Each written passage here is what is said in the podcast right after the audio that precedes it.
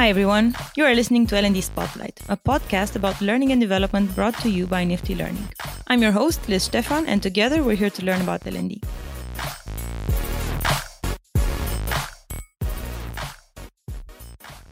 Lavinia, thank you so much for joining us once again today. As you know, everybody, Lavinia Mehedințu is People Experience Manager at eMAG and creator and curator of Offbeat. At this point, Offbeat is a digital magazine. It's also a newsletter focused on actionable L&D resources, but you're preparing something even more interesting. I know in light of your recent launch with Offbeat that you've also had to create a learning experience. So today I would like to take this opportunity and ask you a couple of questions about what it means to create a learning experience. I'm thinking especially for SMEs or people who have been in the business for longer and would like to transfer their knowledge to the new employees. How do they go about doing that? That sounds awesome. It's actually a subject which is really close to my heart because I totally support internal knowledge transfer in eMAG as well. And I've been researching the topic, reading what Google does and what other companies do regarding this subject. So, yeah, this is pretty interesting. Let's dive right into the topic. How do you create a learning experience as an SME or a senior employee? I think the process is not as different from how we create learning experiences because the result is as important as ours. So I think that the best way is to first take some time to better understand your learners. Talk to them, to their colleagues, their managers, probably take some time observing them and how they manage their tasks and if available, a great way and a great data source is actually looking at their KPIs and results. And I think the worst thing you can do is to fall into the overconfidence trap because as experts, we think we know everything and we think that we know what others know, and that's a potential bias. So, using research, you might discover more specific challenges your learners have and think about solutions that fit them better. Okay. How do I essentially do a brain download and reconstruct all the knowledge that I've gathered so far in a teachable format? Doing the research I mentioned before will also help you in pointing out which parts of your knowledge might be of use to those you intend to support. So, your first step would be to reflect on what you found out and brainstorm potential solutions to their challenges. Then, ask yourself which of those solutions include gaining some new skills and knowledge, because as we already know, learning and training are not the only solutions to all the business problems out there. And once you know there's a skills and knowledge problem, you should have a list of concepts relevant to the jobs to be done. And you have to put them in a logical order. And I like to say and think that learning is like climbing a ladder. If you skip the first step, you might fall.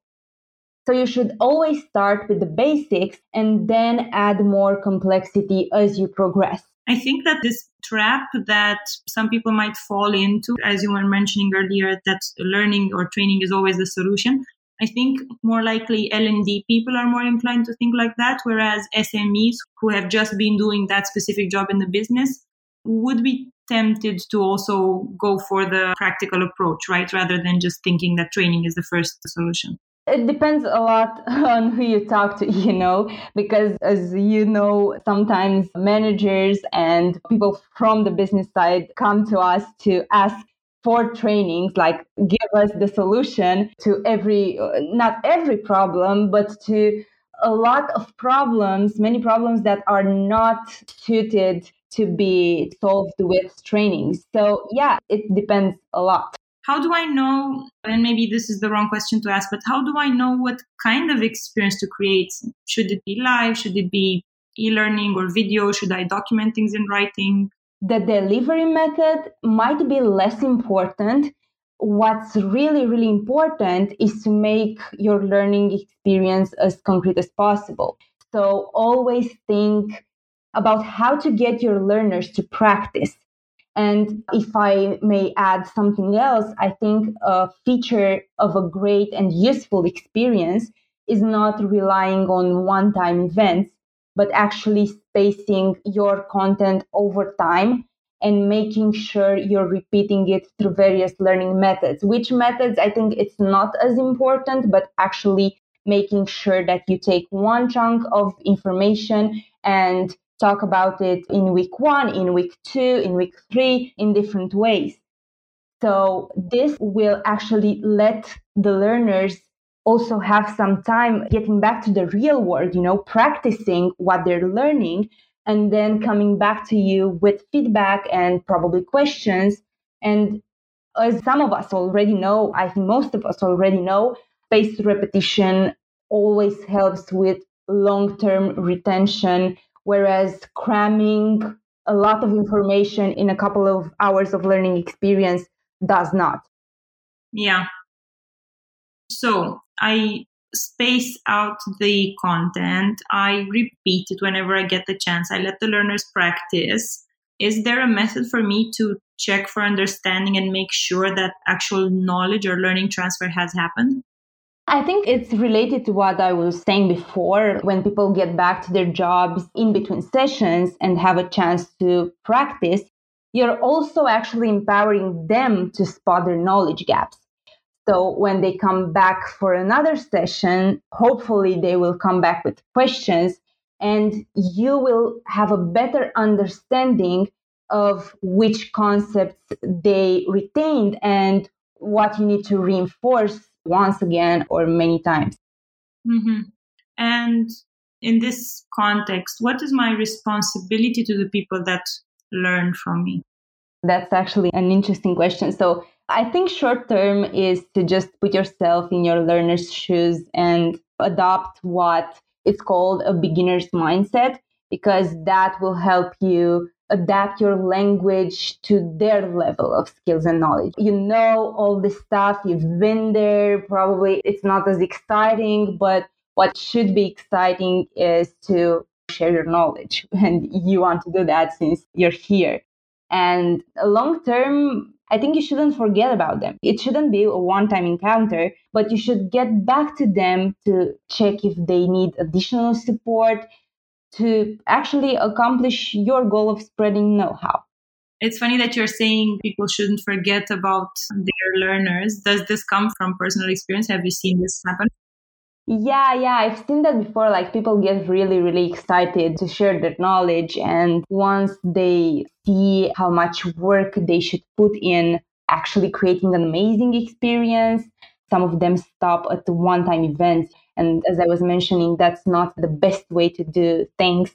Also, seeing your learners progress, it's a huge motivational factor. So you should have patience with them and understand that people can't learn in a one time event everything you want to share with them. I think what you were mentioning earlier about that bias plays a big role here, right? So always remember that even though you've been there before and you have all this knowledge, these people actually haven't. You need to do a bit of hand holding while you're delivering. So I'm at the end, or is it the end of the process? How do I know that the learning experience I've designed and delivered and reinforced over time was useful and relevant to the learners? How do I know it was successful for the business? Just like any other learning experience, I think the first layer of data, like engagement or feedback, can be sent to you by someone who's organizing the experience which is usually L&D or HR. But what you should know, what SMEs should know is that that might be misleading. People can show a high level of engagement while learning is happening, but that doesn't guarantee knowledge retention in the long run. So, what you can do is have a deeper level of research, actually go once again and talk to people, talk to their learners, talk to their managers, their peers, check business KPIs directly linked with new knowledge acquired that show behavior changes and improvements of results. Mm-hmm. Okay. Does this work better, in your opinion, for hard skills or for soft skills? That's a complicated one. I think it's way easier when it comes to hard skills because at least some hard skills are easier to measure, whereas soft skills are a lot about people's perceptions about how people behave or how they interact with yourself. Those are definitely harder to measure. Honestly speaking, I don't have that much experience with this, but usually SMEs focus on the most practical, the most technical side of things.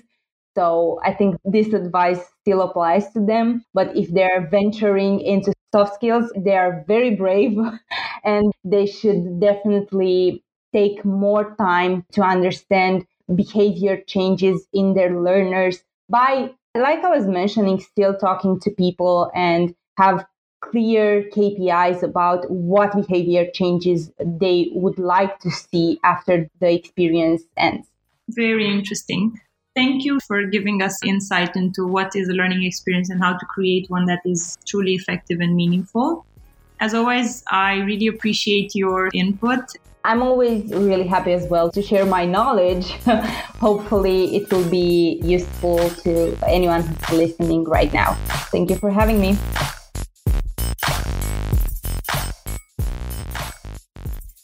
Thank you so much for being with us today. This has been another episode of L&D Spotlight. If you'd like to get in touch and join the conversation, write to me at liz at niftylearning.io or connect with me on LinkedIn at Liz Stefan. Have a productive week, everyone.